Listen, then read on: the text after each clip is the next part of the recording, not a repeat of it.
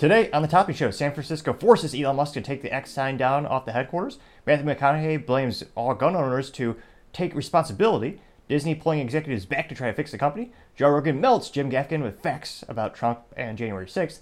Trans rugby player puts three women in a hospital in a single game. Trump is beating DeSantis now by 37 points. Walmart to invest $1.4 billion into Flipkart. Barnes & Noble wants to be your indie store. Nissan 400Z Nismo now is coming out, but it only has two pedals and barely more horsepower. Birkenstock may go public, and Yellow Trucking Company is shutting down. All of that and much more short on The Topping Show.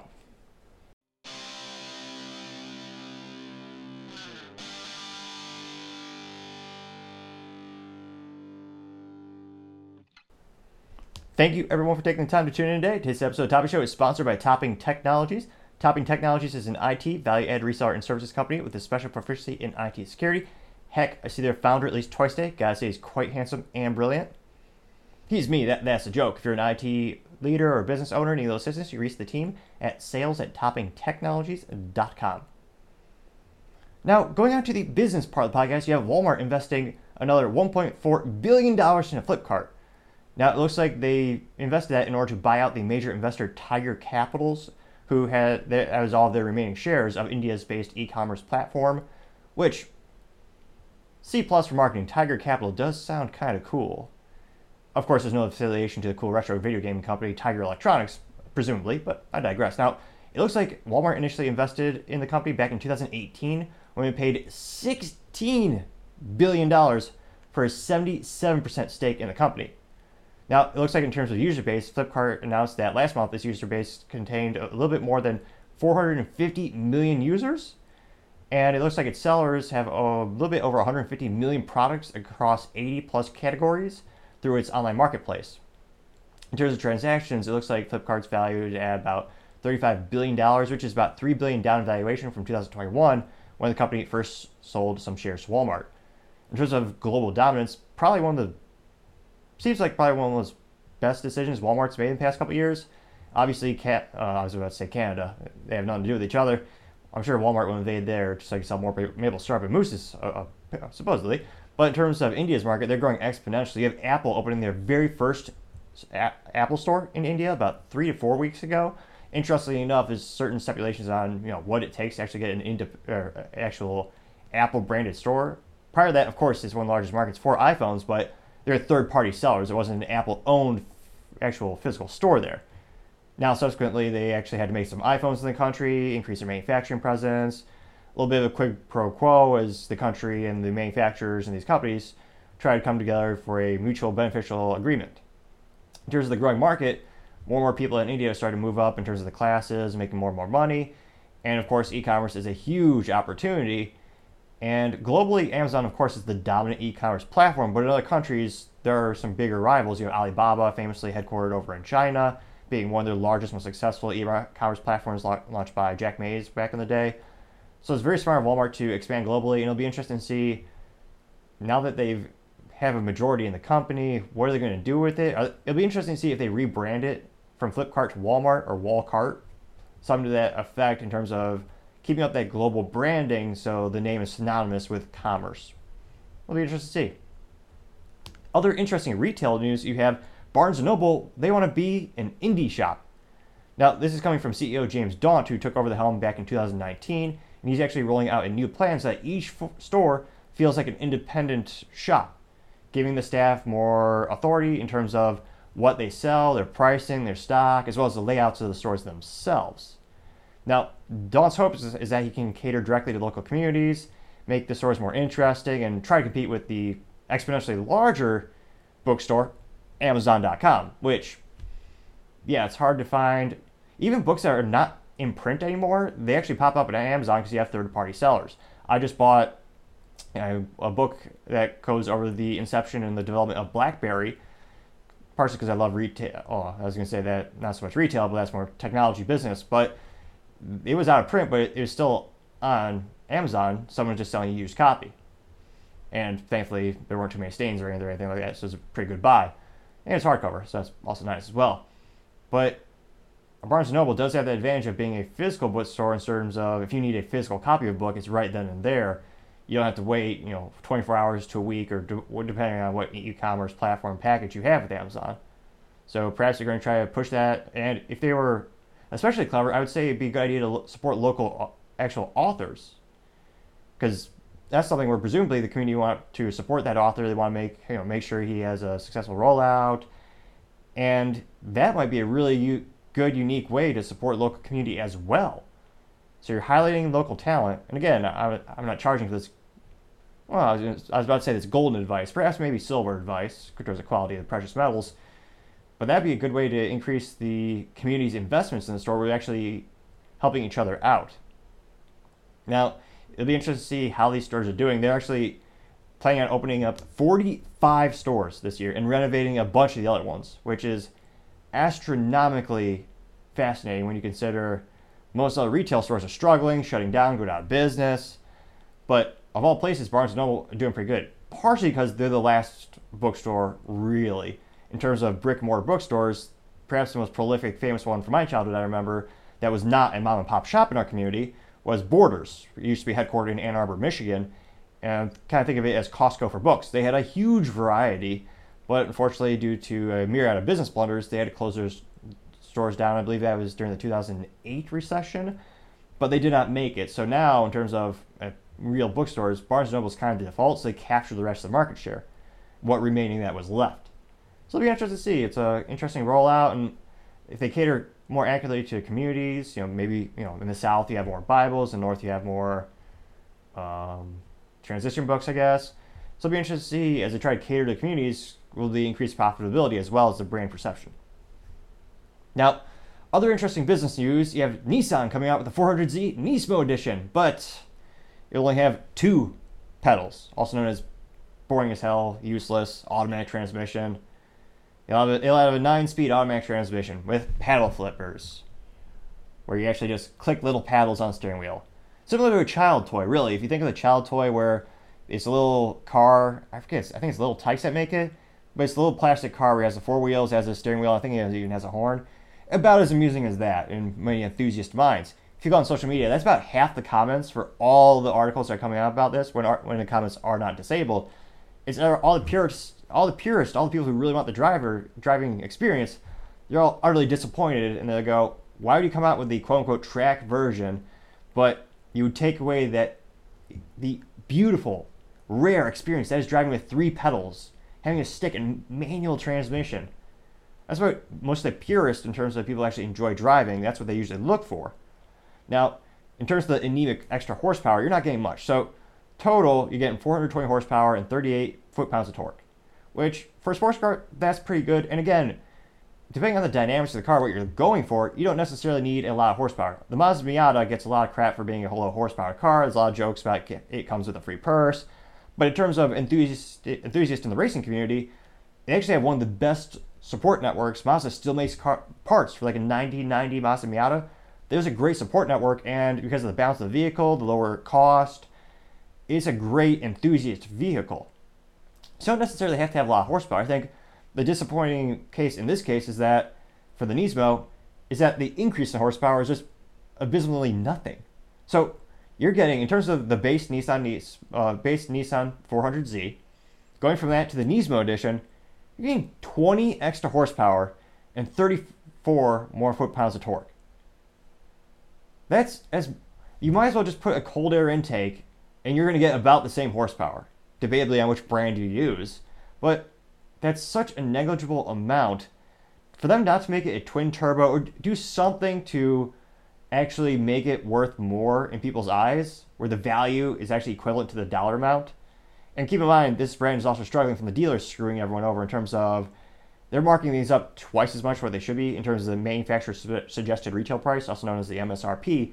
That's why I've never seen one on the road. And I'm in one of the hottest markets when it comes to, I would say, sports cars. And granted, I only have Honda personally, but someday I'll get one.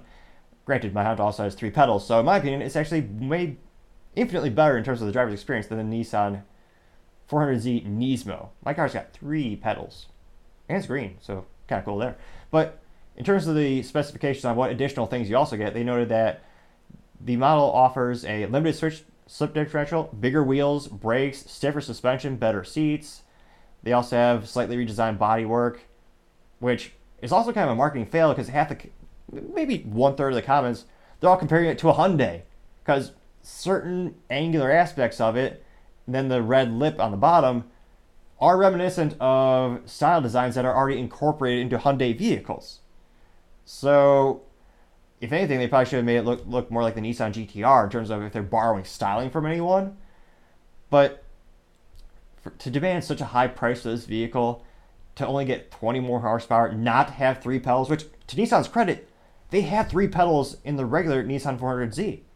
It's an option there, but for the extra premium track edition, they got rid of it, which is one of the competitive advantages to the Nissan 400Z, I would argue, in world of ever computerization and automation and automatic transmissions. It stood out. There's only about 27 cars in North America new they can buy with a stick.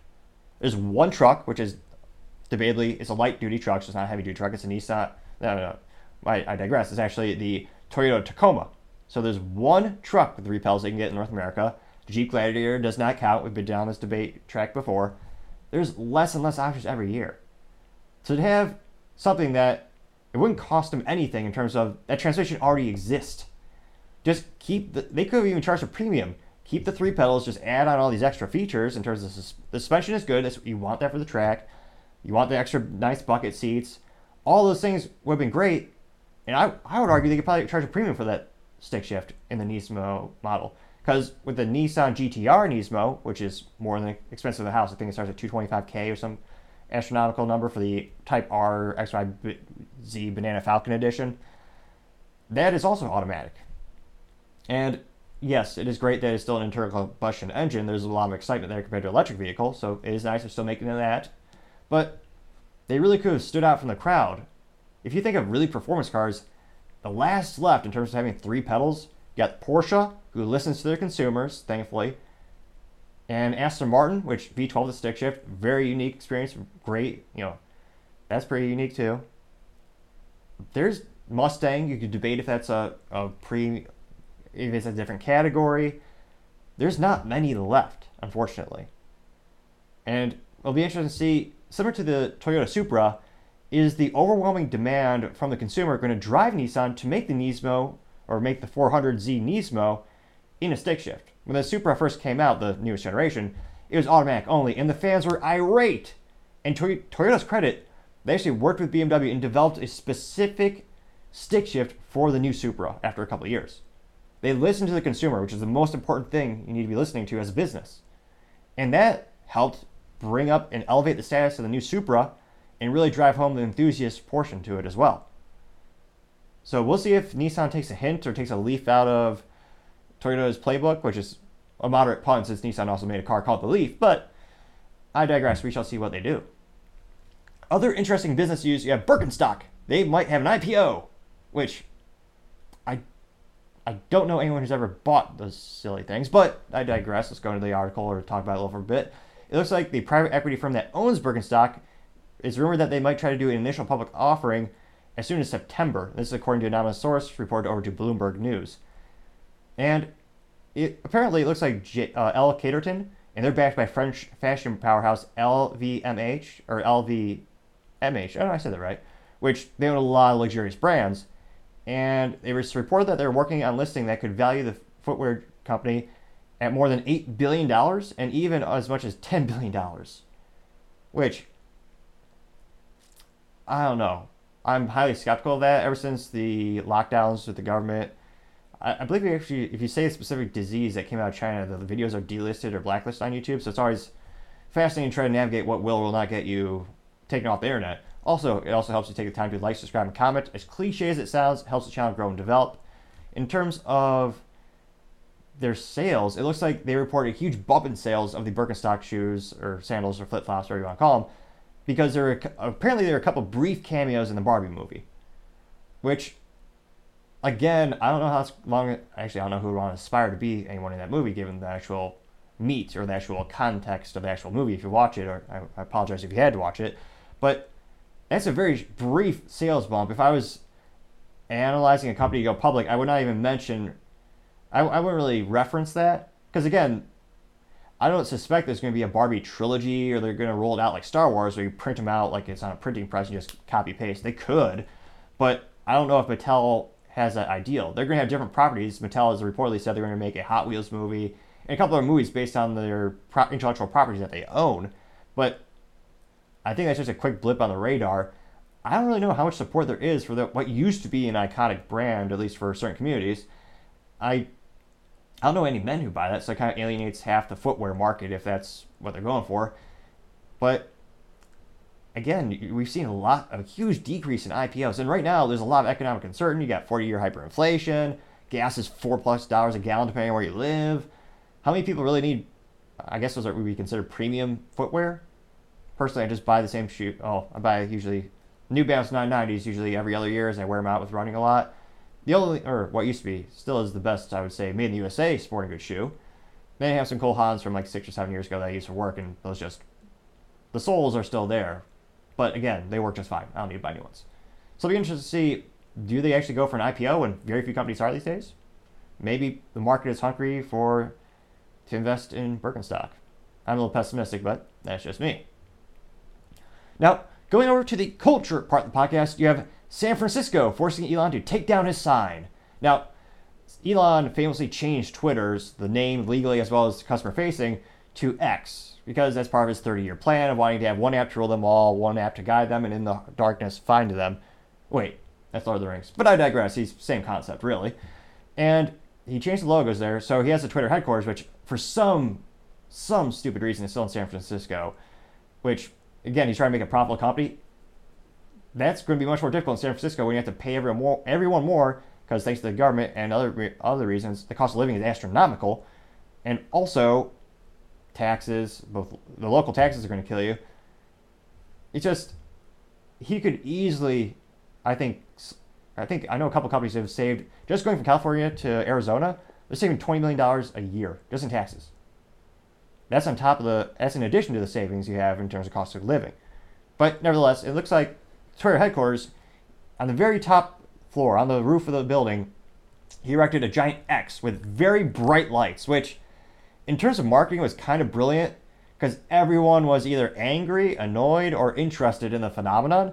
And there were a lot of people drawing contrast to the Seinfeld shtick where Jerry Seinfeld, his neighbor Kramer, they put on like a sign for a chicken store, and it was so red and vibrant, it was burning through, like going so that even Jerry could see it in the hall which is across from Michael Richards, uh, formerly Kramer. His little door shooting out a little laser of red light through the eye hole. And they make a joke like, uh, shouldn't you just close your curtains? And Kramer's like, they are, they are closed, even though his whole room is lit up like, like a red inferno. So there are a lot of funny jokes about it. It got passed around social media. And apparently they didn't file the permits and it wasn't erected perfectly. And also, again, there's a couple different sources saying different things. There's some saying that Elon and Twitter actually denied the city to come inspect it. So apparently they took it down because the city is forcing them.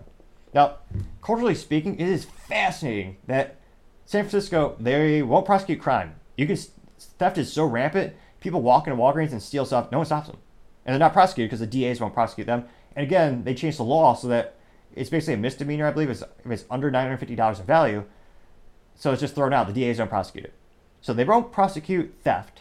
They won't prosecute any homelessness in terms of helping them out, finding a better place for them to live, giving them the mental help they need. They don't do that. They don't prosecute vandalism of any kind. They don't prosecute drug use of any kind. When you have hard drugs being used rampantly throughout the city, they don't prosecute people taking dumps in the street. And I don't mean that metaphorically, although metaphorically some may compare it to a toilet. I wouldn't be that hard. Well, perhaps. But there are so many people defecating in the streets of San Francisco. They developed an app for your phone called the Crap app or the Poop app where it will give you an interactive map of San Francisco. It'll tell you where people have defecated in the city so you can try to avoid it. And the whole city, of course, if you look at your phone, is brown because it mostly is shit. So they won't prosecute that. But they actually take time to go after Elon for a sign on a roof. Culturally speaking, it's fun, fascinating to see what San Francisco values, and I say values in quotes because I I'm very pet. It's fascinating to see what they really don't value. And businesses again are leaving in droves. And I did a little poll on LinkedIn, and now 50 people have voted thus far, and 2,000 people have viewed it thus far. I had the question of on LinkedIn, what do you think San Francisco should focus on first? One, Elon's sign. Two, rampant theft. Three, rampant drug use. Four, businesses leaving in droves. And thus far, again, it's, it's fluid. It's about 40% said focus on your businesses that are leaving in droves. No one's relocating to San Francisco. They said drugs, so that was another 20%, so at 40, 50, 60. You had another 20% for the, the drugs, the burglaries, the break ins, the crime, the theft. That's another 20%. So that's 40, 50, 60, 70, 80. Then 40, 50, 60, 70, 80. And then there's 20% on Elon. And it's changing as we go on.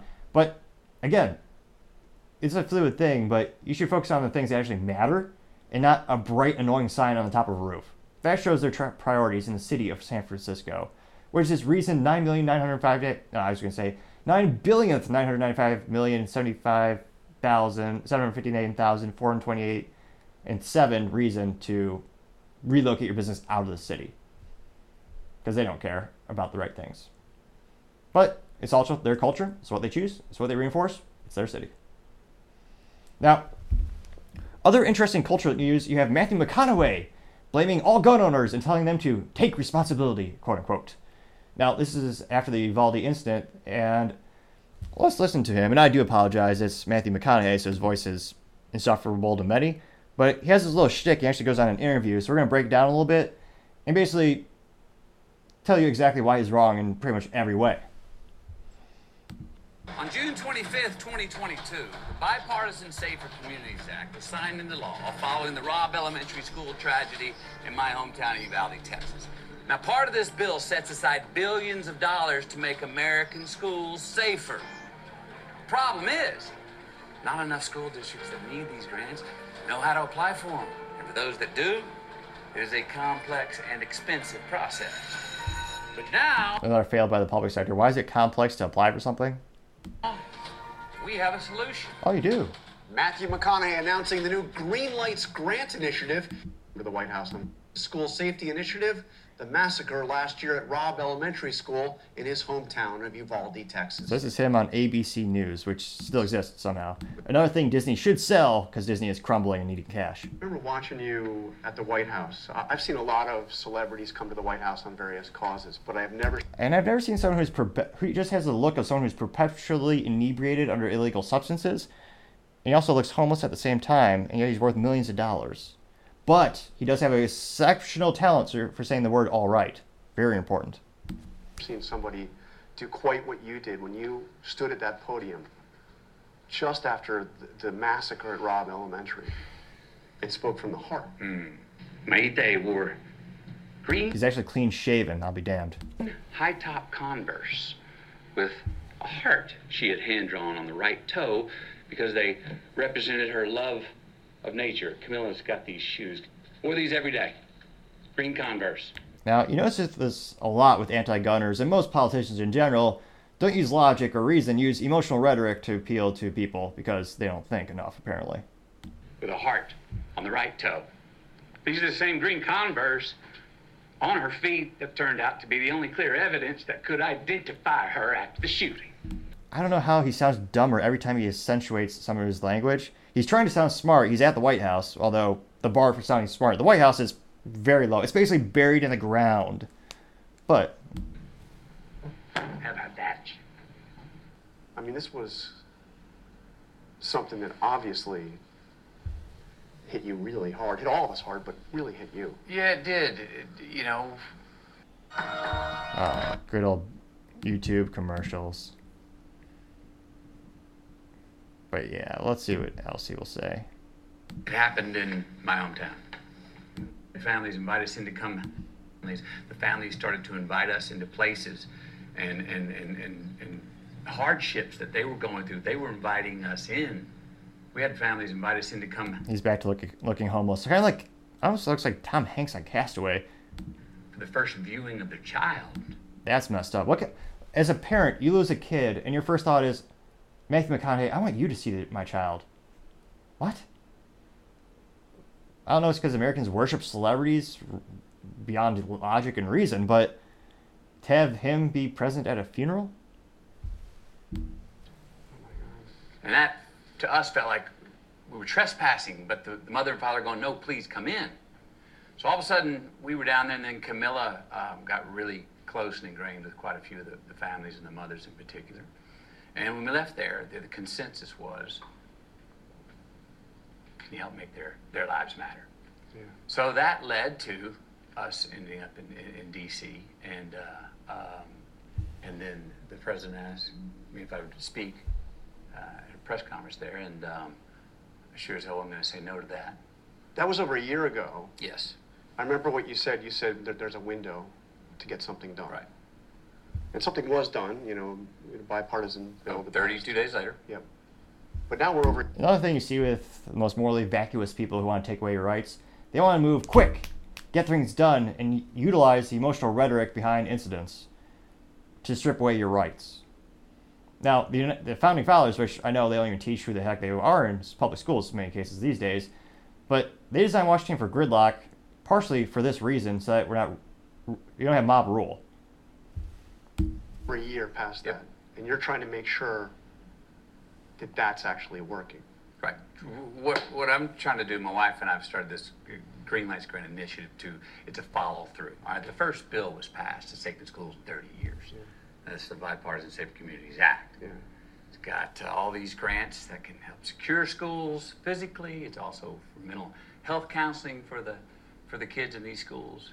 It, it's the first time it's happened. Bipartisan, it's But come st- together, it's there. I was, And it's already working in some ways. But in some ways. there's billions of dollars that are still left to be spent. I mean, it's it's follow through you don't often see because this passed over a year ago, Yes. and billions of dollars for school safety. Great, that's awesome. And then you find out, you come along now, a year later, and the money hasn't gone out yet. Well- Most of it hasn't. Look, let me give you some numbers here. Congressman Gonzales comes to me um, about three months after you Uvalde and it says, Matthew, Camila, um, 119 schools, 112 applications, zero awards. What, what, what are we doing? The math, that, math does not add, that's a zero success rate. That math does add up if you're maybe on the budgetary commission for the city of San Francisco. Mild political burn.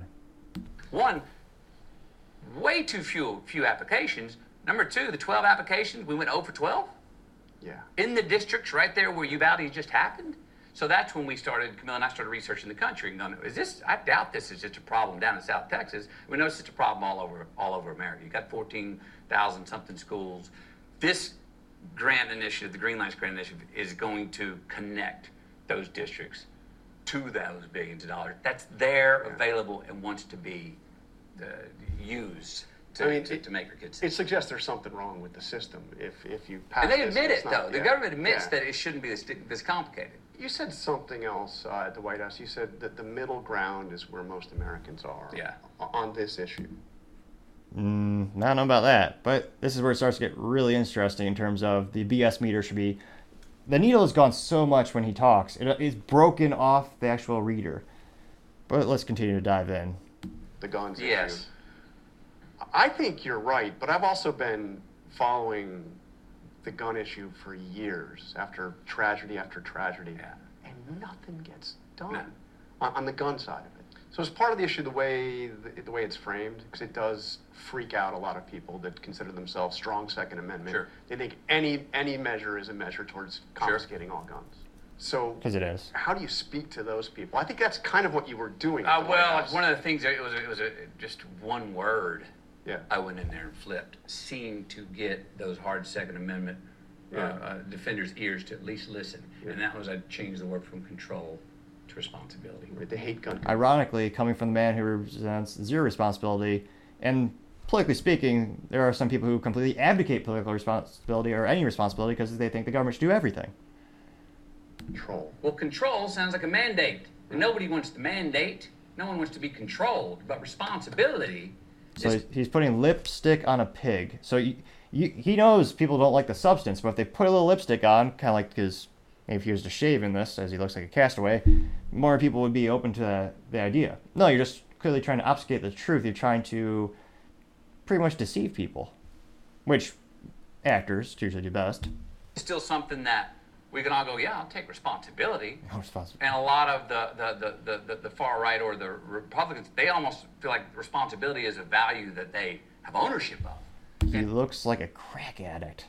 And it's a sense of a sense of almost pride and honor to be responsible. So when it, when the narrative got changed and the questions and started calling gun responsibility, a lot more conversations I even noticed in the few days that we were there were able to be had from both sides because the Second Amendment defenders could talk responsibility.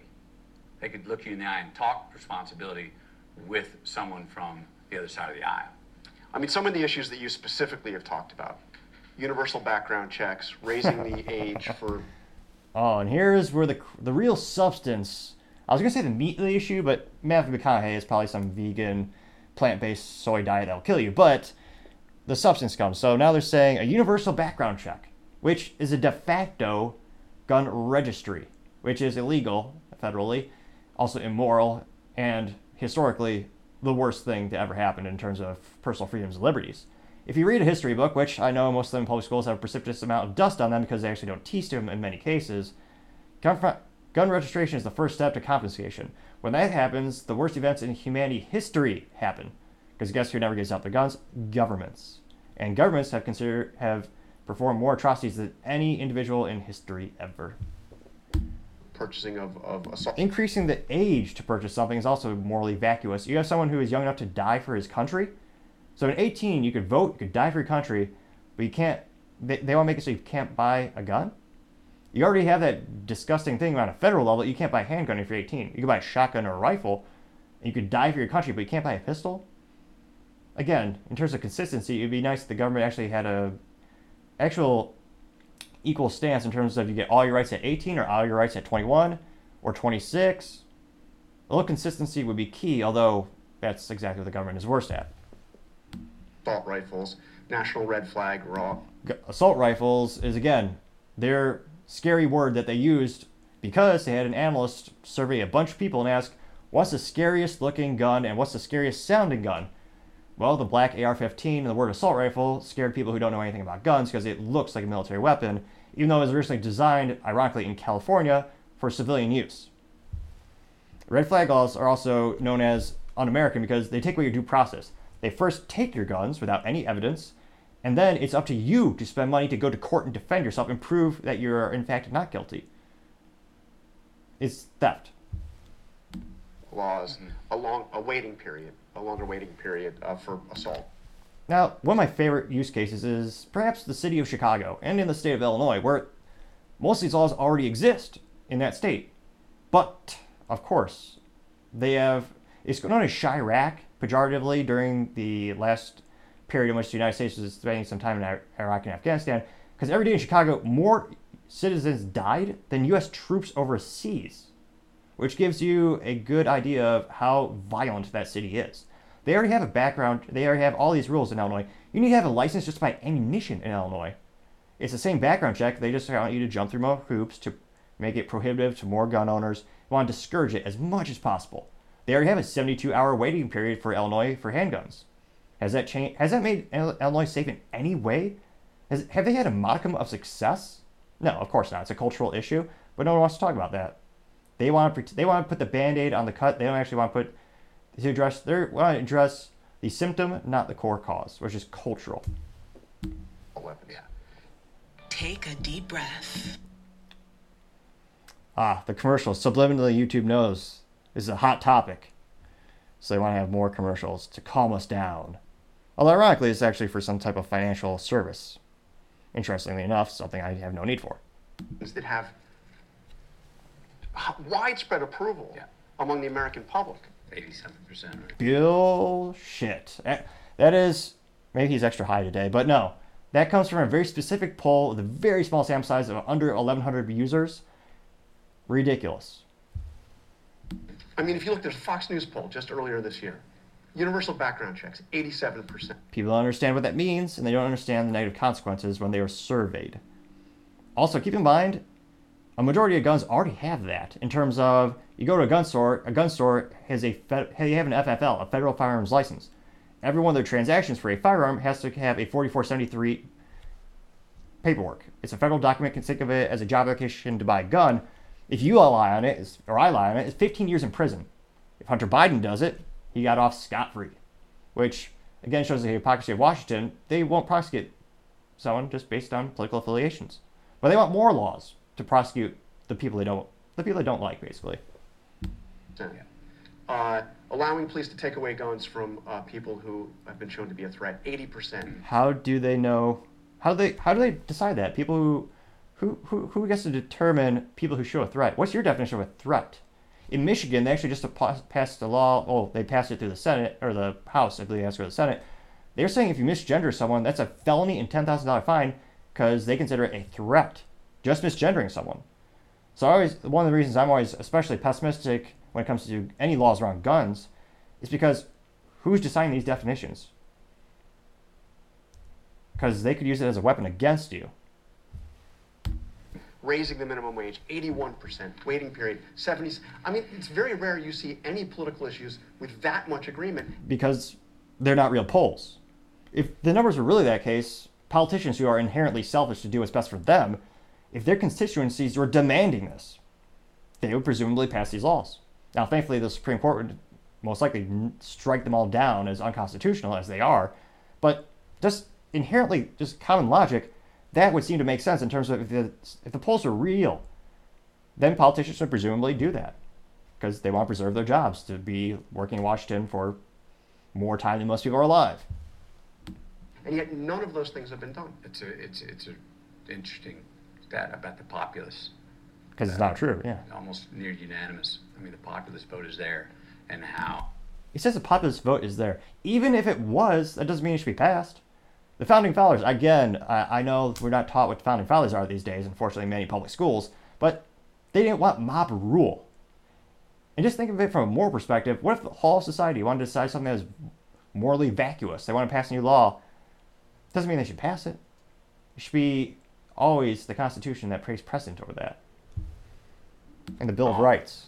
do the sides and the contingencies have they're bunkered into their their their their their sides on this and I don't know how the law works, but that was a question I had. Well, wait, can there be a populist vote on this, an uprising that says, look, you're not representing the, the, the, the masses. The law is not representing the masses. Um, that math, you may know more about this than I do, that math should add up. And right now it doesn't. Do, do you have advice to particularly Democrats on this issue who, the minute they speak about gun control, Yes. I mean, you, you mentioned one thing, get rid of the word gun control. Right. But So lie to them. Same context, but just lie with a different terminology. That that'll make people trust you. even without that, do you, Yeah. do you have any advice on how they can speak? quit patronizing. There's a there's a whole lot of Americans that need you to at least meet them where they are and what Now, in terms of what uh, they say, a clock is a broken clock is right twice a day. Although I always wonder that means the clock has to be frozen in terms of clock, the hands don't move, and then it'll eventually be right. But if it's on the wrong pace, they've never. But I digress. It's one of those things where, yes, this would be true, but it's never authentic. You hear this from a lot from politicians. They go, "Well, we want to talk about the issues, but it's a thinly veiled lie just to get two sentences out before they push their propaganda and they push the same legislation that they've had on their desk for decades." You saw this with Dianne Feinstein, someone who's been in Congress for, I think, long, longer than I can remember. She doesn't. She is beyond any cognitive ability. She doesn't even know she's in Congress. She was interviewed walking out one day. She goes, "Did I vote on that?" And when asked why she was out, you know, she's gone for I believe 90 days. Someone asked her, "How sure? How, how how's your little mini vacation, in health recovery?" She didn't remember she was gone. But I, I think she's particularly morally vacuous because one, she lies. She says this little bill, this will prevent all bad things from happening. It is a, another assault weapons ban, which again would do nothing. But she literally had it in her desk, and she just takes it out strategically at these times when people can be emotionally manipulated, which I find that morally vacuous and disgusting. what their understanding and what how they've grown up on this issue with guns in, the, in, in their lives and, and how they most of them do handle them responsibly. Mm-hmm. So don't cast them down as being archaic or cavemen and women and how could you? No. Yeah. Listen to them for a minute. And when you're coming in hot, which sometimes the left does, on this issue and many others, Sometimes, well, yeah. okay? Yeah. And it's an immediate It is kind of funny to see the ABC reporter almost. He's so hesitant to say anything bad about pejoratively about the on the left. He's like, eh, sometimes like he doesn't want to admit that at all. saying, "You idiot, you dumbass, What? How? In terms of you know political affiliations, I always tell people, the left, yeah, he's right. Left coming in hot on a lot, a lot of things. What does the right actually do in terms of they come in hot on a topic? They, they most of the time they just sit there. It'd be, it'd be nice if they did something for people. I fool it. You've lost them. You've lost them. Get, they get more defensive. All right, so come in and meet them where meet them where they are, and try to hear where they're coming from first, and, and understand that it's, it's they have a viable stance, a viable position they're taking that they didn't just come up with last night. I- I've heard you say that we're not as deeply divided as we're told we are. No. Eh, depends on the issues. Look at the percentages we just talked about. Yeah. 86%. Nope. Again, always ask yourself when you hear any poll, for the love of God, always ask and think what is the sample size? Was it 100 people out of Austin, Texas, where Matthew McConaughey lives? Well, yeah, then 99 of them are going to say, let's just ban all guns. That's a very specific geographic location. It's not a very diverse populace in terms of political affiliations. You're going to have a biased result from that. Oh, but the two on the. I was talking with my wife about this yesterday. It's human nature. You don't slow it. You know, you don't slow down to 35 miles an hour on the interstate because everyone's looking at the daisies in the rainbow in the in the, in the field to the right. No, you slow down to 35 on the interstate going northbound because everyone's slowing down to look at the car wreck on the southbound traffic on the other side. We love the wreck. Yeah. We love it's it's it's, it's entertainment. We love we don't put our finger on we don't love to watch health as much as we like to watch disease. These two extremes have the microphone. Yeah. It's more entertaining. It's almost done, I promise. Trump's been great at selling fear. Fear sells. Trump? That's every politician since the dawn. I would say probably the past 40 years. That's all they sell. Or hope and change, which, politically speaking, from a marketing perspective, brilliant. How much has changed? Debatable. More than hope. C- could you see yourself running for something? Could I see it's it's, it's Austin would elect him in a second. He's famous and he's very left. So, in terms of the city council or city, uh, in terms of local government, absolutely he has a good chance. The real question is what larger position. more of a larger question for me of is, is politics the category where I can be the most useful? Or can you do more outside like what you're Well, doing that's here? a good. There's a great question that I'm still answering.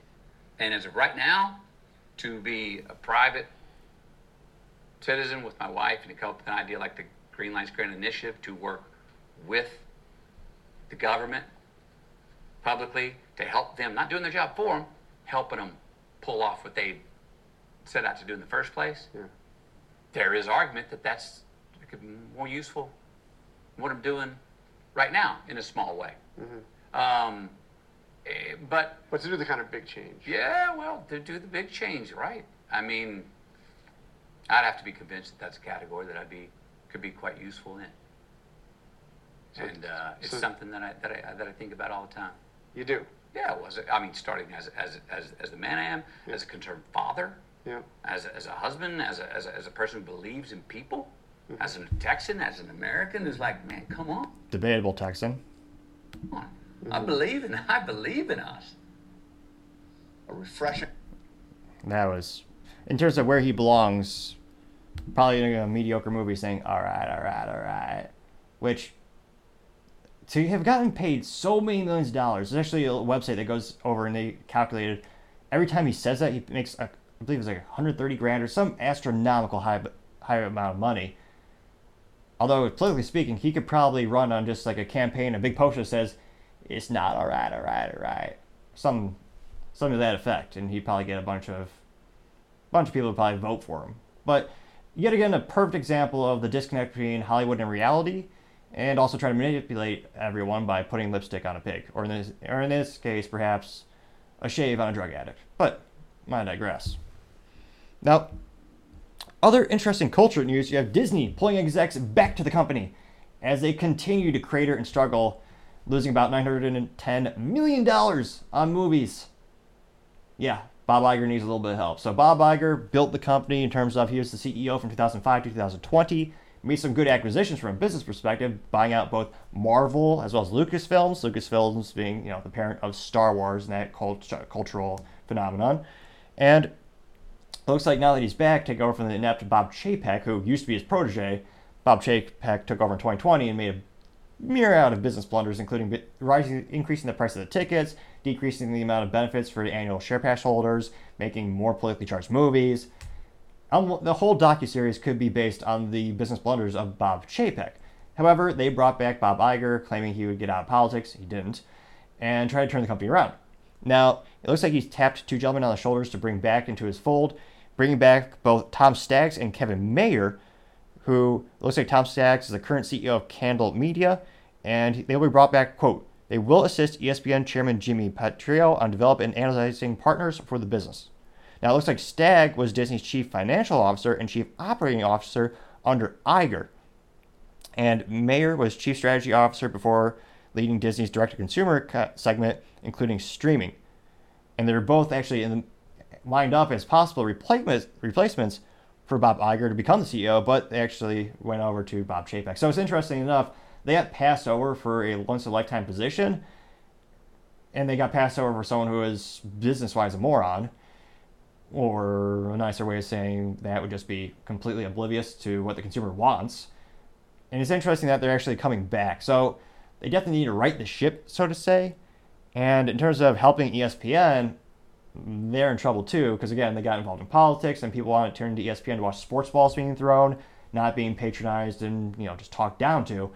So ESPN is actually begging, I mean, courting, you know, Major League Baseball. They're also courting, I believe, the NFL, the NBA, and other sporting leagues to see if they might want to invest or some kind of come together to have a mutual beneficial agreement.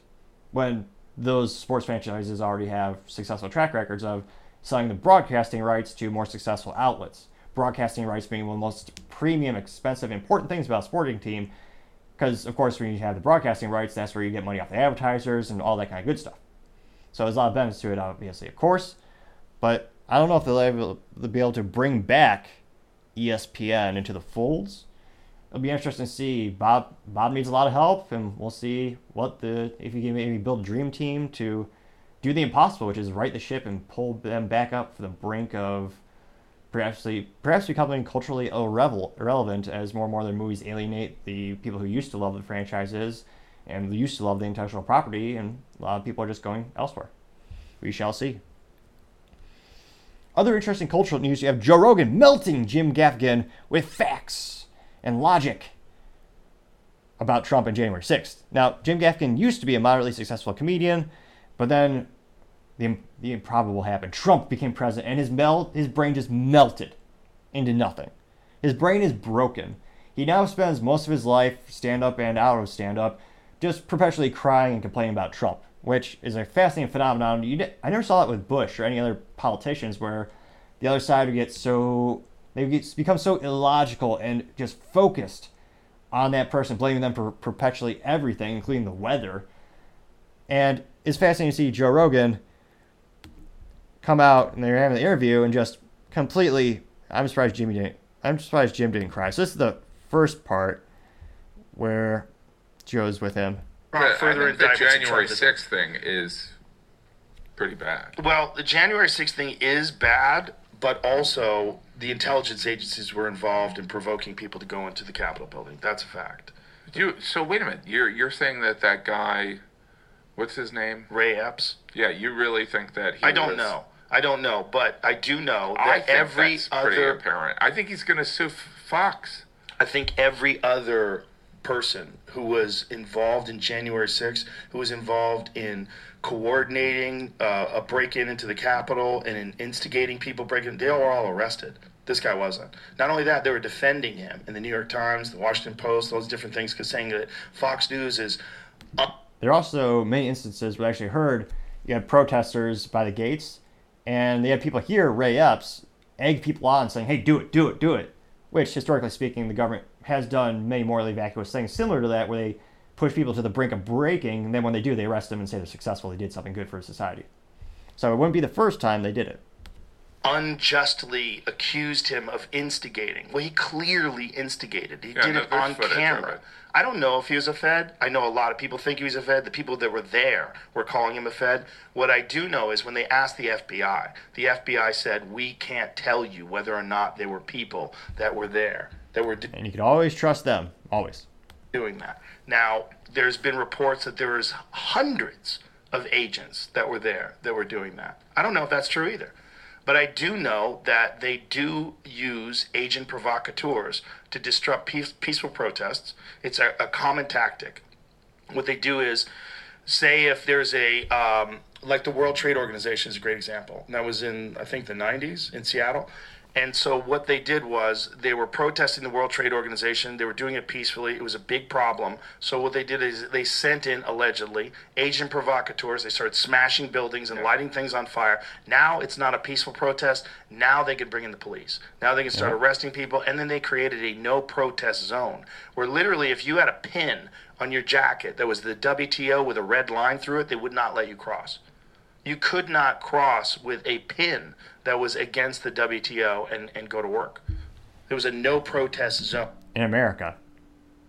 So they, they, they silenced protest, which is Right. a part of our freedom of speech. So this is a tactic that some government agencies use Okay, to okay, stop but, but wait a minute. protest. All right, so what you're saying is on January 6th, that uh, this event that obviously Trump organized, forget about the Giuliani stuff and the Uh, Trump has done a lot of things in terms of the organization. If you look at his speech just minutes before everything went down, he was telling people to peacefully protest, which is also a double standard in terms of never, ever, ever does when political figures on the left, when they talk about anything emotionally, politically charged, even when they have actually people promulgating violence, no one ever goes after those political people. It's a very interesting phenomenon. It's only with Trump. the uh, you know whether they thought that it was He definitely Stolen. encouraged people to protest. yes but all right so you're saying that like the the FBI and Nancy Pelosi and and I'm, I'm not saying Nancy no, Pelosi. no but like you're saying that like they're like you know we'll make this uh, instead of uh, an awkward protest we'll encourage it so that it'll be it'll backfire on Trump rather than being this rough. Trump is also not in charge of that security. Again, I've read different reports, and I know some people are saying, wondering, didn't Nancy Pelosi have kind of jurisdiction over that area, and didn't she deny requests for increased Capitol Police? So there are a lot of interesting contradictory stories here. rising of people that uh, believe that there was election corruption. I think it's certainly I think that would be hard. to- You think it's possible? I think it's possible. You don't think it's wait a minute? You think it's hard to do? I think that uh, you know that the FBI or the CIA saying, "Hey, you know, Trump lost this election." Because here's what you're kind of implying: Trump lost the election. He is such a, a an amazing communicator, and he's convinced this loyal base that there was election interference. We don't want them to protest. How we can end this is if we encourage people to go beyond protesting to uh, uh, essentially go into the Capitol and take a shit in the hallway. I mean, I'm exaggerating Right. a little bit. Yeah. But, like, I don't see why that would be. It's ridiculous. No one crapped in the hallway there. That's what they do in San Francisco. There's a time and place for everything. Of use. Like I'm more suspicious why Trump didn't call for backup when you know or you know for uh the for the Capitol Police. You know what I mean? It's like there would I'm trying to think of a good analogy to my understanding. That'd be if someone is throwing beer cans on my neighbor's lawn, or not even my neighbor's lawn. Let's say two blocks down the road, there's someone throwing beer cans on someone's lawn, and there's someone sitting on the lawn with a lawn chair who doesn't belong there, and then blaming me because I didn't call the police for that. They, what? That's not that's not my jurisdiction. That's that's nothing to do with my yard, was and or, that, or more accurately, the rental yard. But that like Michael Flynn's brother was, you know what I mean? Like there's there's way more conspiracy stuff against Trump and you know then I think the the slim likelihood that people were like, "Oh, Trump's a problem. Let's just get these people that are loyal to Trump to run into the Capitol so that we can arrest 300 people." Does that make sense? No. No, it doesn't No. make sense. No, I think it's a standard tactic, especially Jim's face is almost like a. Can't try and think of an adolescent girl who's just upset all the time. Like, ugh. when someone is the enemy of the intelligence agencies. With Trump, that's absolutely the case. Trump set himself up against the intelligence agencies. He did it openly and he did it brazenly. And I'm actually surprised he didn't JFK, to be honest. A lot of people think it's very dangerous. Like the intelligence agencies are very important. You know, you want to find out what's going on in other countries. You want to find out what the threats to America are. You want to find out what terrorist activities are going to be taking place and stop them And before. you know, JFK You- had his problem with the intelligence Yeah, agencies. well, yeah. I mean, look, it's unchecked power, right? It's that's the deep state. It's unchecked power, and I think Trump was very open about his disdain for the intelligence agencies. He created enemies in the intelligence agencies. It's standard for intelligence agencies in this country to encourage agent provocateurs or to employ agent provocateurs. And so you're saying when he was in Helsinki and he was saying, I believe Putin more than my intelligence community, that was something the intelligence community was like, we're going to get him. Well, I think they were going to get him in any way that they could because he's an enemy of the intelligence agencies. And he was openly talking about That'd also be an interesting poll in the United States. Who do people trust more, Putin or U.S.? Who do, who do people trust? Putin, a foreign leader who has a lot of, lot of stuff in the closet, or do they believe the U.S.-based intelligence agencies who also have a lot of stuff in the closet? About them being incompetent and being corrupt and he you know he fired Comey and you know he was against the FBI and you know look it's a very dangerous thing. You talk to people that are intelligence agencies like it's a very dangerous thing for a president to be at war with the intelligence agencies and to do it so publicly. And I think it's with without a doubt when you have a gigantic massive protest that a lot of people think is a threat to democracy you have these people that are saying the election was rigged and they're on the capitol lawn they're screaming and yelling. I don't think it's outside the realm of possibility that they would encourage people to do things that were unlawful. Instead of peacefully protesting which is what everybody was doing on the outside which is totally legal to take that and escalate it to entering into the Capitol. Now you can lock things down, and now you have real clear evidence that this president is responsible for this insurrection attempt, and this is dangerous. This Which was 110% the message we heard during the midterms. That was all we heard about was this specific incident. So it's not out of the realm possibility that it was done because it's extremely politically beneficial. Is a threat to our democracy, and he's never going to be president again. We're going to indict him. We're going to go after him. We're going to do all these different things. I think it's not. It's not like it's. There's a lot of shenanigans going on on both sides. It's not like a clear cut like he shouldn't have done that and they should have done this. It's like there's a lot of fuckery and there's a lot that's been going on throughout history. Whenever people have unchecked power and unchecked influence, Power and they have and they have enemies, and Trump was their enemy. extremely articulate and precise and true. Now, this next clip is oddly enough, we won't watch the whole thing, but again, it's another highlight from the interview where Mr. Gafkin just melts down and completely out of left field just goes, "Oh yeah, Trump." So it's highly entertaining. There, The Joe Rogan experience. why isn't there this groundswell? I mean, outside of the obvious thing of f- financial interests of major corporations corrupting our political system, but like, why is there not kind of people saying this is insane? because of the financial issue. It's it's 100% because And this is talking about the issue of Sam Bankman-Fried getting off scot free for some of the allegations. With the United States, he donated about $40 million to politicians, and some thought that was a corrupt thing since obviously he stole the money, but those charges were dropped because of the extradition, espe- in part with the Bahamas. Which is fascinating to see which policies, foreign policies, and rules that the government, U.S., chooses to follow and when they follow or not to. because they've co-opted the media and they the media doesn't report on all these things. You know, the media doesn't report on so many things that are bad for you because it's bad for their interests. Well, let me ask you this, and we'll be right back to the Jim Gaffigan show in a minute. I'm here with uh, Joseph Reagan Rogan. No, let me.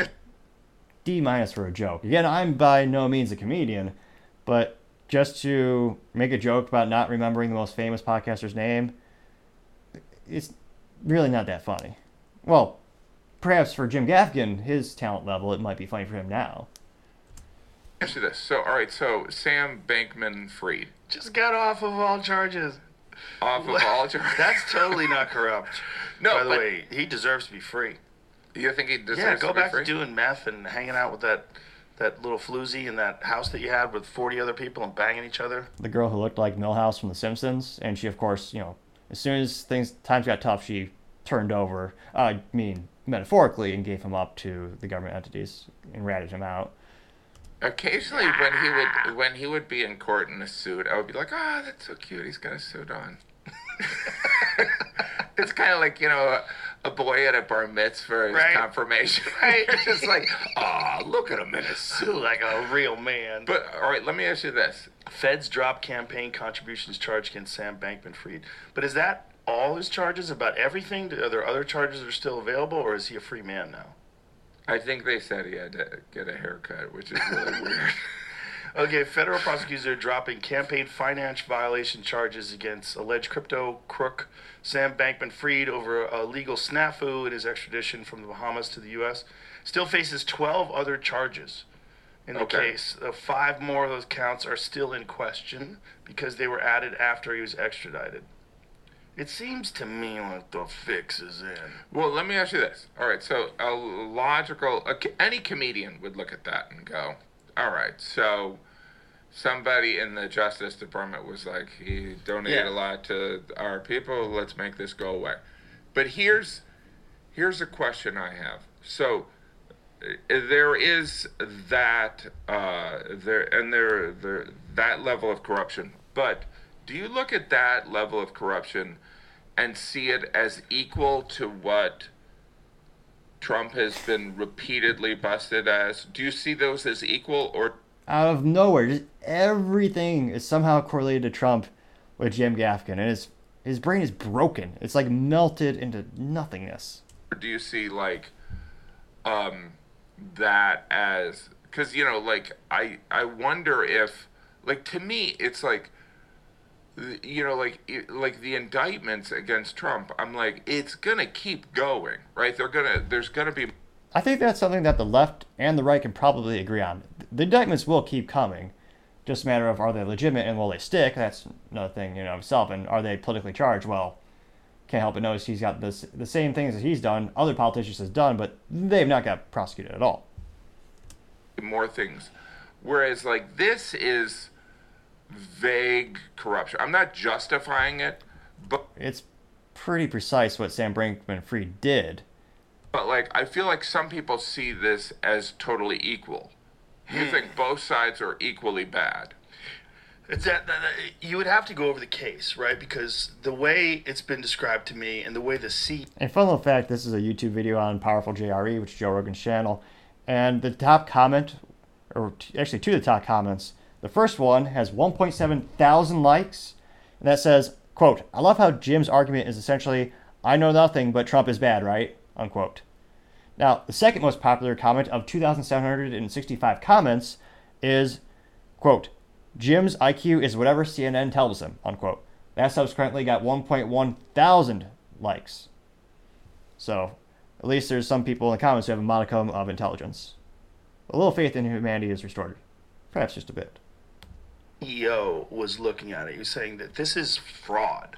This is like straight out fraud. It's financial fraud, and they were they were taking uh, clients' money and using it in a way that they were not supposed to. They were funneling it off to Alameda. He was Also, a big red flag anytime anything, whether it's a business, a stock, or whatever investment, if they tell you they're going to have guaranteed returns, that's got that's just red flag number one. Nothing in life is guaranteed except taxes and death for most people. But they, uh, that was another thing with FTX. Everyone was saying, I believe they actually had allegations of guaranteed returns, which again isn't possible because you can't guarantee everything in life. not being honest about his connections to that.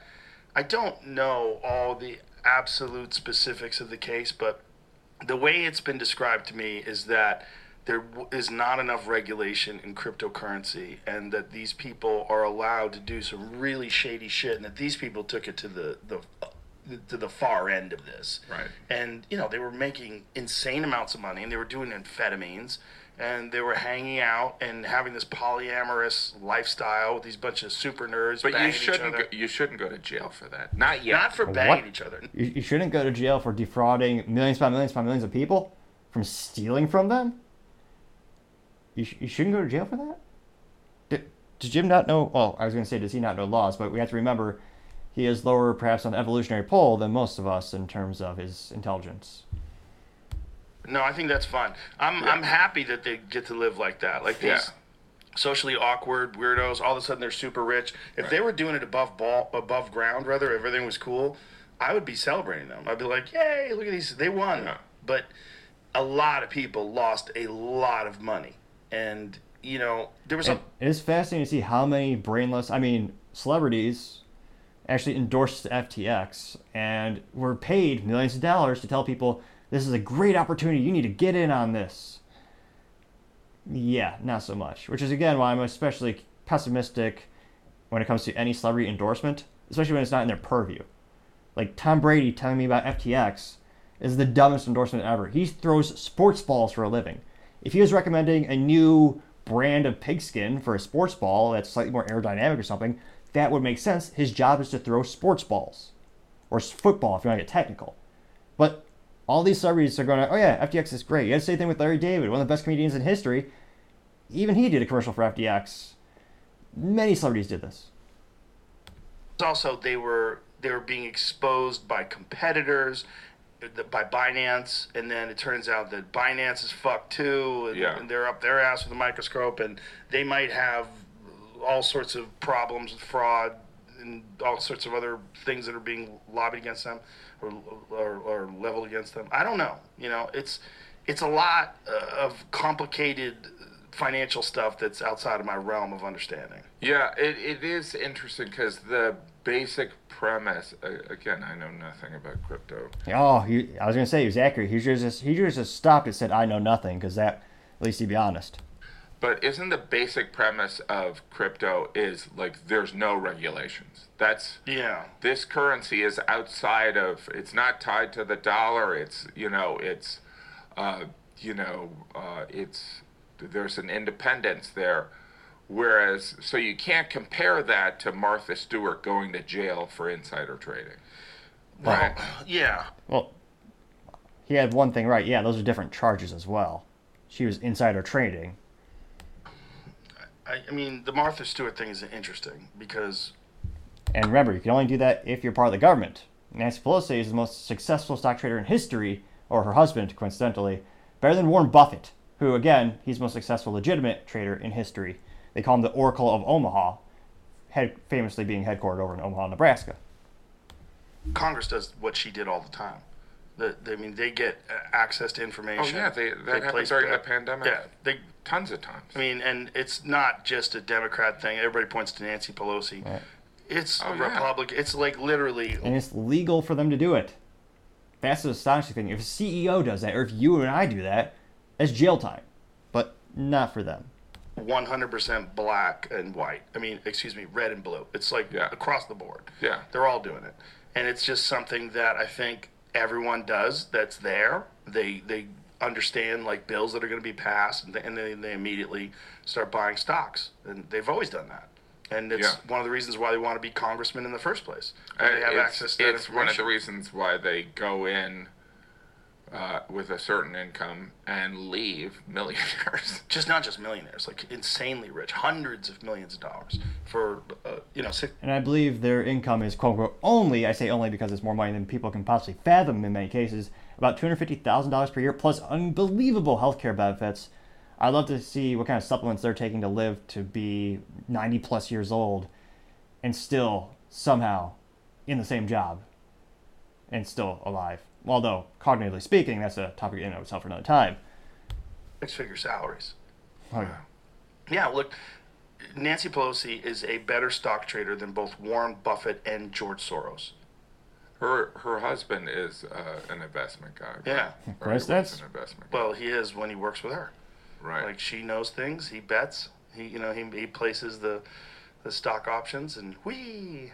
Right, and it's Then he gets hit in but the head with that's a hammer. also. I mean, I remember like the all the the, the senators that pulled out, right, like Richard Burr and Kelly Loeffler and all these guys, right when the pandemic, uh, and they they they they removed they sold their stocks and then they said everything's fine, right? So it's like some of it is selling stocks. It's not necessarily even buying. Them. Sure. Uh, does he not know how stock uh, stock trading stocks works? Yes, that's when you make a profit. Is when you sell it. That's when you enrich yourselves. Your net worth, sure, that might go up if you buy the stocks, but it's when you sell it. That's when you're really getting the cash and money. Yeah. So it's like he's learning this from the first time. But yeah, But it's having information that would allow you to make an, not just an educated guess, but you know what's going to happen. You know what's going to happen, and you know that because of these decisions that are being passed, that these companies are going to become far more valuable because they've got certain deals, and then you bet on that, and that's what it is. It's it's insider trading. We all know it is. Now, the whole interview is, I think, well over an hour, so I won't dive into the whole thing. I recommend you taking a look at it. But it's fascinating to see culturally, those two clips in particular are just going viral on social media as everyone is highly entertained by Jim Gaffigan basically being an NPC, which I did a little research. The youth, uh, they refer to an NPC as a non playable character and is a slang term used by millennials to denote people who act as if they are being told by someone to act in a specific manner although that may not always be the case. So, I learned a little bit something thanks to the Urban Dictionary. And now we all have learned today. Now, other interesting cultural news you have a trans rugby player hurting women, and this person put three women in the hospital. They had to leave on stretchers in one game. Uh, perhaps that is his personal best.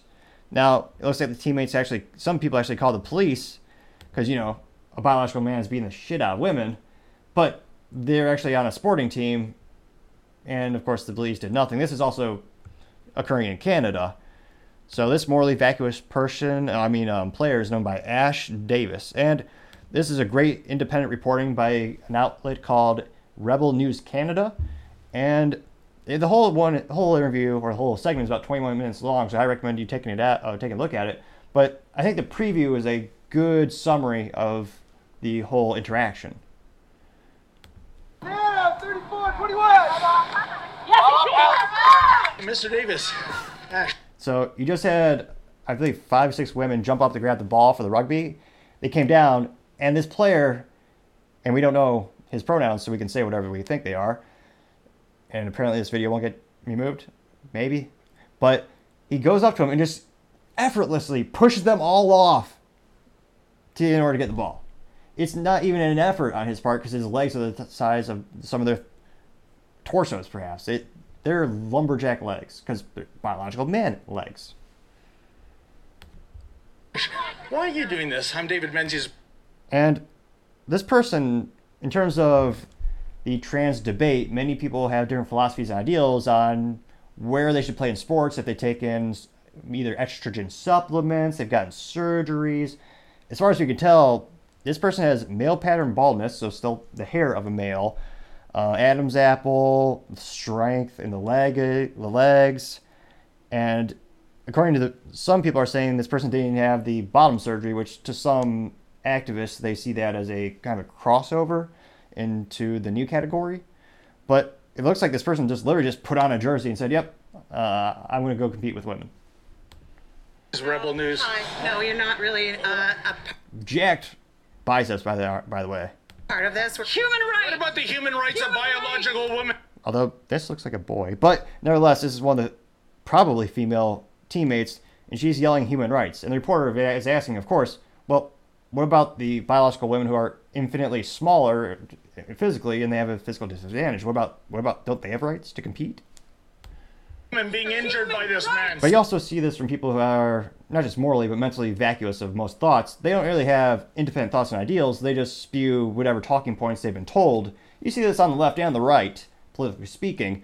But this person's just they're not answering the questions, which of course is another telltale sign that someone has very low intelligence. They just spew political talking points. So he's he's asking the question: Tell me why this is fair in your mind. Why do you not have an issue with this particular thing?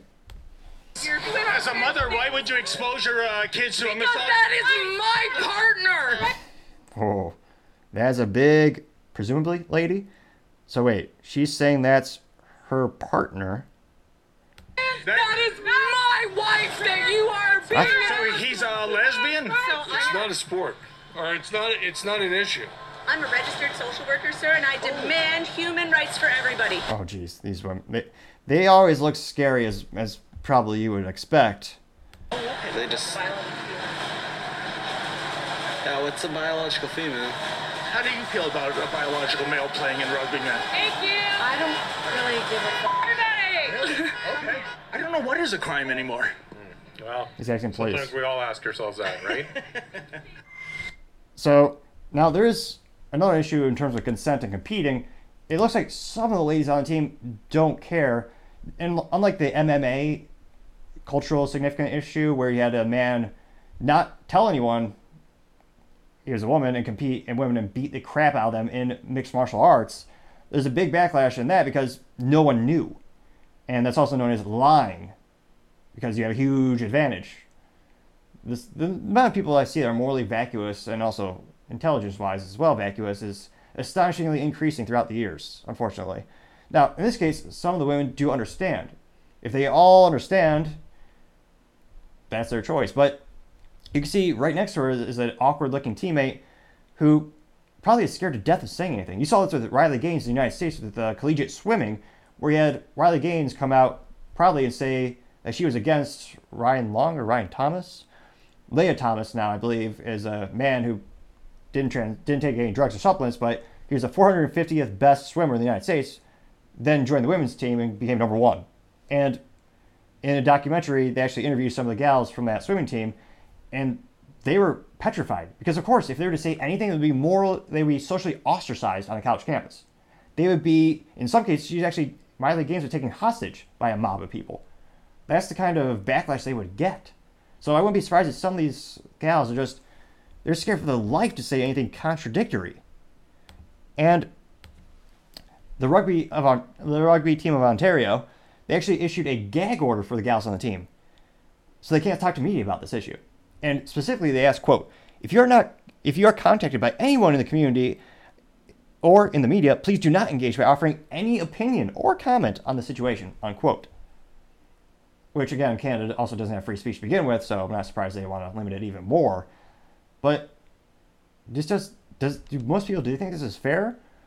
In terms of culturally significance, I think you will probably see a shift in the United States where I think a growing popular stance would be to have a third category so that group of people can still compete, but everyone's on the same playing field in terms of biological background, supplements that they're taking. So perhaps in the future, you will have a female, a male, and a transgender uh, sporting team class.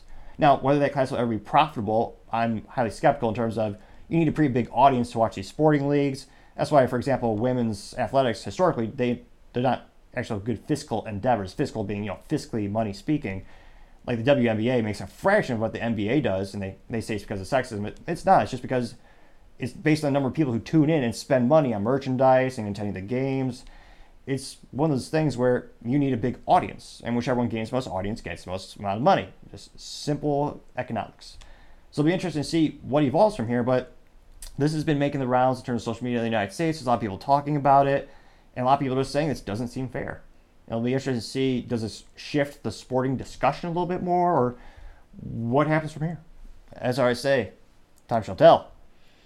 Now, going over to the political part of the podcast, you have Trump beating DeSantis by 37 points, which is also known as astronomical. To have that much of a lead in any political poll, that's ridiculously good. Although you could also say it's not that big because Ron DeSantis has been shooting himself in the foot multiple times, which certainly helps Trump because obviously making yourself look bad is not going to be good for you. So it looks like this is a poll, a poll done on Wednesday in which 54% of the likely voters said that they most likely to support Trump. The following candidate they, they said they're most likely to support for the Republican candidacy was Ron DeSantis at 17%. Then he is followed by former Vice President Mike Pence, then by Tim Scott, and then former UN ambassador to the United Nations, as well as Diet Hillary Clinton, known as Nikki Haley, each coming in at 3%. So the discrepancy between the candidates is quite big in this particular poll. Um, fascinating that Vivek Ramaswamy wasn't on this poll as well. In terms of other polls I've seen, he's been increasing the amount of support for him. And in terms of campaigning, he's done a lot I think he's done a lot better job in terms of articulating his ideals and more importantly, how he will achieve his goals, which may very few candidates left and right actually do. They usually just kind of say cliche things like America's great, or if you're maybe on the right, Republicans are evil, which I, I just summed, I, I probably just summarized 90% of political messaging you've seen in the past five, ten years, which also so, shows how perhaps little creativity it takes to make a political ad. But I digress. Back to the point. Now, this specific poll surveyed 1,329 registered user voters across the United, States from July 23rd to July 27th. It included a oversample of 818 registered Republicans, and they say that the margin of error is plus or minus 3.67 percentage points for registered voters and plus minus 3.96 percentage points for likely voters in the Republican primary. So, in terms of a user base, it's not the largest poll bar, I mean, bar any means. That's hardly anyone when you consider the sample size of the United States. They also didn't actually dive into the geographic, which, of course, geographically, people vote differently based on where they live. If you're in Florida, the odds are you're probably getting a little bit, a lot more votes for Trump and Ron DeSantis, as they both have residency there. But it's interesting to see Trump is beating DeSantis by so much. Even as Ron DeSantis pretends, or he says he has a 2.0 campaign where he laid off about a third of his campaign staff, which I would argue is not enough with how many how many people are just doing a terrible job at that end. But he's also switching his tactics for doing less political campaigning in terms of end user and meeting prospective voters with the big rallies, and more focusing on the dinner parties where you're spending $2,000 plus for a plate of mediocre fish, or if you're lucky, perhaps a steak. That is a very popular way to raise funds for campaigning, which is an important part because they buy commercials, airtime, and all that kind of stuff. But I'm not too surprised to see that big gap just widen as Trump continues to get more popular and DeSantis continues to struggle. Again, he's had a great run in terms of politically speaking, being the governor of Florida. Businesses are thriving, people are moving there. A lot of people appreciate him taking on cultural issues such as protecting young students from sexual indoctrination and themes, where he passed a bill that says you can't talk to kids about sex if they're, I believe, from kindergarten to third grade, which, again, for the record, he actually covers all types of sexual orientations. There's nothing in the bill that says gay, as people pejoratively called the bill the Don't Say Gay bill, including the Disney company, as they brilliantly decided to get involved in politics. Now, the bill actually just said if they're under that age, you can't talk about them anything regarding sex, which is fascinating to see how many how many how many just adults are desperate to talk to kids about sex when they're in kindergarten. I don't know what's wrong with those adults. Well, many people can speculate what's wrong with them. There's a lot of things actually, but that should be. I would think people on the left and the right would all come together and go, why why does a first grader need to be uh, told about sexual themes? Uh, is there is there any legitimate reason for that? Which the answer presumably obviously is no. Th- there is no reason. They don't need to know anything about sex, straight, gay, whatever kind of orientation. That's not in their purview. There is such a there is such a thing still as child appropriate, and there's a time and place for everything. That, of course, is not child appropriate topics for that age. But that's just my three cents. It used to be two cents, but 40 year hyperinflation got to increase that cost. So it's my thoughts are three cents today. Should be four, but I'm a generous fan. I only charge three. But if you click that subscribe button, greatly appreciate it. Trying to get to 3,000 subscribers by the end of August. Greatly appreciate your support. Now, it'll be interesting to see will Trump does Trump have it in him to keep going that, with that momentum? He's already got the biggest gain. I think strategically speaking, it's going to be really important who he chooses for his running mate. The Democratic Party, they have a couple people that are shooting up. You have Robert F. Kennedy. RFK is getting censored partially because he's getting a lot of support from the left and the middle, which politically speaking that's the focus that most people, politically speaking, need to focus on with a magnifying glass is people in the middle. The people who feel disenfranchised because uh, one of my favorite pejorative terms or pejorative sayings about politics is people on the left are running off a cliff and people on the right are just walking off the cliff. So it's kind of, um, you don't have, people always say you don't have much of a choice. Obviously, there's a third party candidate, which I recommend depending on your political affiliations and your beliefs. But he's garnering a lot of support that could bleed votes away from Biden. And again, depending on how many votes are moving around, that could be a good opportunity for Trump, who many see as very politically charged on the right side political aisle. If he had something like Robert F. Kennedy to balance him, that might be a way to get the people who will always vote for Trump. You got the people who love him. He'll get those no matter what. But if he wants to expand in the middle, that might be a good idea. Now, keep in mind a lot of people on the right would not appreciate RFK's former stances being anti-gun, and again, he's still a Democrat, and there's certain ideologies that are kind of de facto when you join that political party, just as there's de facto beliefs usually when you go on the right. Although people on the right, I would say, unfortunately have a very bad track record for actually doing anything about this police. But nevertheless, that might be an interesting use case to keep increasing that distance between him and the rest. Right now, in terms of the political primary, it seems like Trump's going to win a landslide with those. But as I always say, time shall tell. Now, going over to the business blunder of the day, you have Yellow Trucking shutting down, unfortunately. Now, this is actually one of America's largest and oldest trucking companies. They've been, in business for 99 years.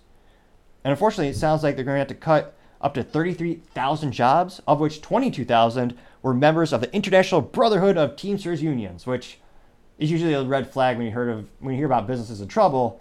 Unions uh, unions are very very expensive, and in terms of the end user experience or the customer experience, many would argue it's usually worse because unions reward tenure in terms of they reward you just working somewhere for a long time, not actually by good results. One of the most popular use cases being the automotive industry. I would say one of the reasons Tesla's so astronomically successful is they offer employees stock options. And if you have stock options, you have a vested interest in that company's success. Whereas, I suppose if you're just making an hourly rate and you're in a union, you just want to work there for you know 10, 20 plus years, so you get you know best health care benefits for life, you get guaranteed salary increases. The performance really isn't an issue. In fact, it's not even taken into account in some areas as well. Now, it looks like the company is this is coming as the closure comes amid talks to sell its logistics business in order to avoid bankruptcy altogether because they have an outstanding debt of $1.5 billion and a strike threat. So even through, and you shouldn't be, no one should be surprised to hear this, during the most troubling times of the company, they have a threat of a strike, which again would just hurt them even more. Not propel the business, in this case especially, it could perhaps be the nail on the coffin that destroys the business. Now, it looks like a lot of people are expecting a, a bankruptcy filing to be coming soon, but the details are not disclosed regarding its assets as well. So again, it's especially you're going to have this transition period with technology in the trucking industry, especially as autonomous driving becomes a it'll become much more viable. Again, it's a lot of people say it's in beta mode right now. There are some very specific prototypes where they have successfully transacted or rather traversed semi trucks across some areas of the United States using only a computerized truck. And technology, as it moves on, it'll get better and better over time. Eventually, you won't have any human driving the vehicle. That's going to disrupt a lot of trucking businesses, especially as well as the independent owner operators, who are the gentlemen who actually they buy the truck but their, you know, they make they basically want to be self-employed. They buy the truck with their own money, and they can work for any logistics company. So it's a great entrepreneur path for them as well. So it'll be interesting to see. Hopefully, they're able to avoid bankruptcy. I'm not sure how, but hopefully, at the end of the day, not too many jobs are displaced, and if they do go through bankruptcy, I do hope they are able to all get jobs at another trucking company somewhere. But time shall tell. Thank you everyone for taking the time to tune in today. I really appreciate you taking time to click that subscribe button. We're trying to get to 3,000 subscribers by the end of August, and we really appreciate it because obviously the more we grow and develop, the better the content will become and the production will become. Also, don't forget to tell your family, tell your friends, tell your coworkers, heck, tell your enemies, tell anyone and everyone. Just stay safe and fight the good fight.